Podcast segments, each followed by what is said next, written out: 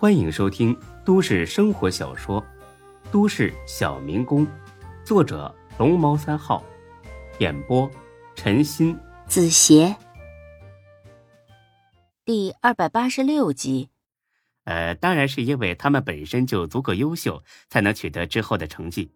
哦，这么说你也认同取得成绩的是每一个活生生的人，而不是所谓的自由了？你这是诡辩论呐！如果没有自由的思想引导他们，他们怎么能取得这么大的成绩呢？孙志冲着台下的校长鞠了一躬。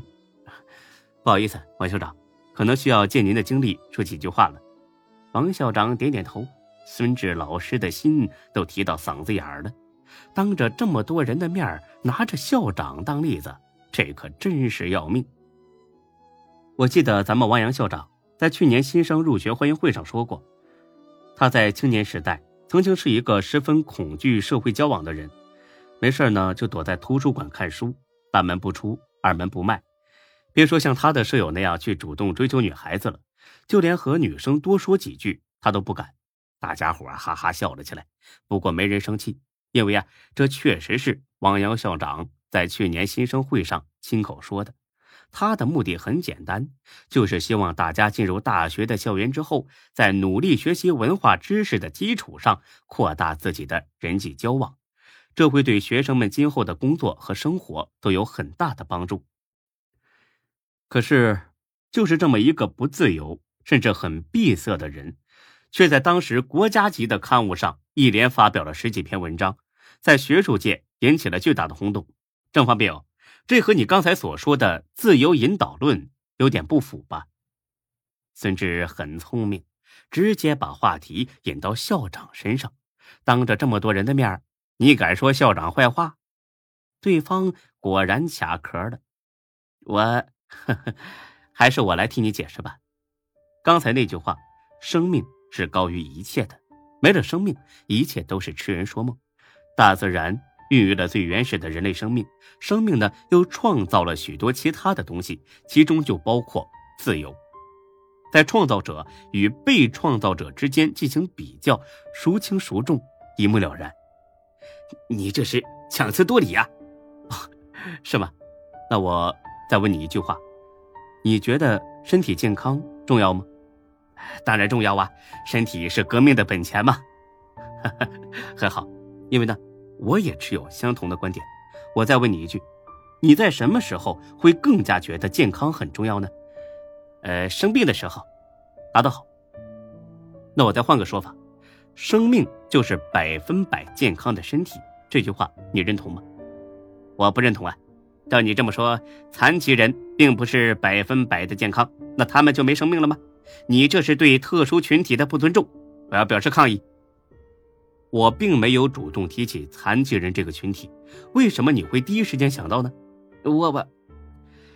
因为在你的潜意识里也承认这个特殊的群体并不像你我一样健全，对，他们是有生命，但是健康指数却很低，健康指数越低，自由的程度也就越低，对吗？我不明白你在说什么。那我说的再直白一点，如果你的身体没有任何问题，你想跑就跑，想跳就跳，但是如果你的腿脚不便利，或者身体丧失某个器官的功能，那你还能自由行动吗？你这是诡辩，身体自由不是真正的自由，精神自由才是最高层次的。自由也有高低贵贱之分，没有吧？那你这不是自相矛盾吗？正方辩手彻底乱套，本来稳赢的局面怎么搞成这个样子呢？他决定说点狠话。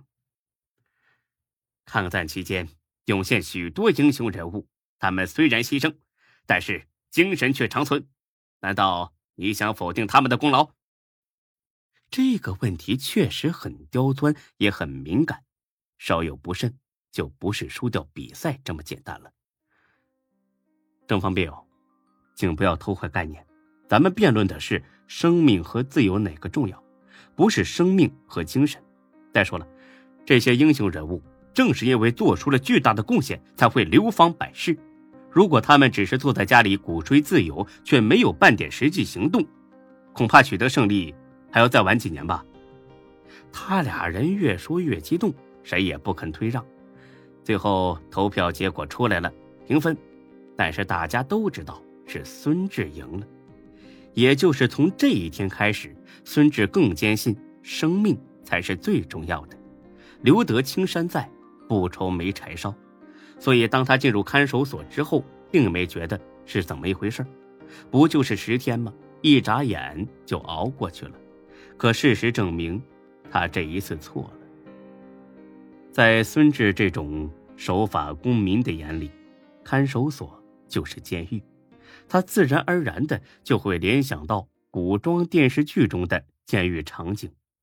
屋里一片昏暗潮湿，用作床铺的稻草里，老鼠叽叽作响，几盏油灯闪着微弱的光，被风一吹灭了2盏。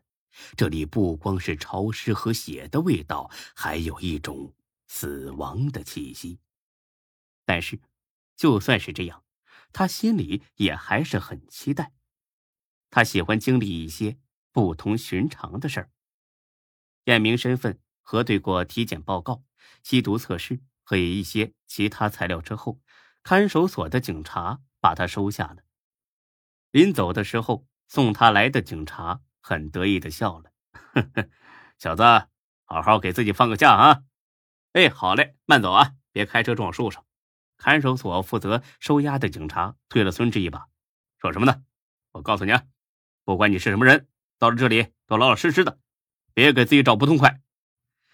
孙志和这人又无冤无仇的，没必要给自己找刺激。哎，是我服从管理，跟我走。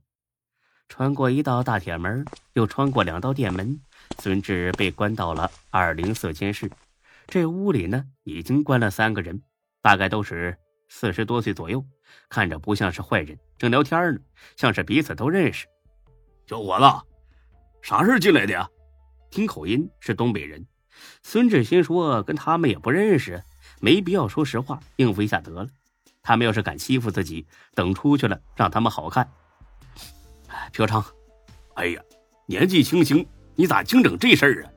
结婚没有啊？没有啊。没结婚也不能这么乱整啊，这玩意儿养成习惯那可不好戒呀。大哥，听你这话你很有经验呐。这大哥哈哈笑了，看这笑声像个爽快人。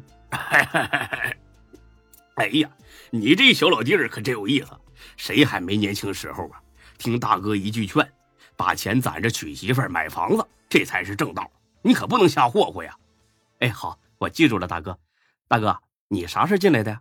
哎呀，可别提了，一提我就生气。我们3个是老乡，来你们这打工。一开始啊，在西山那边一个工地干，后来这活干完了，我们一寻思还好几个月过年，那得再找点别的活干呢。这不，后来通过老乡就找了个别的工地，干了3月。前2天寻思结账回家准备过年，这家里还一堆事儿呢，没成想工头说俺们仨这钱都让我那老乡给支走了。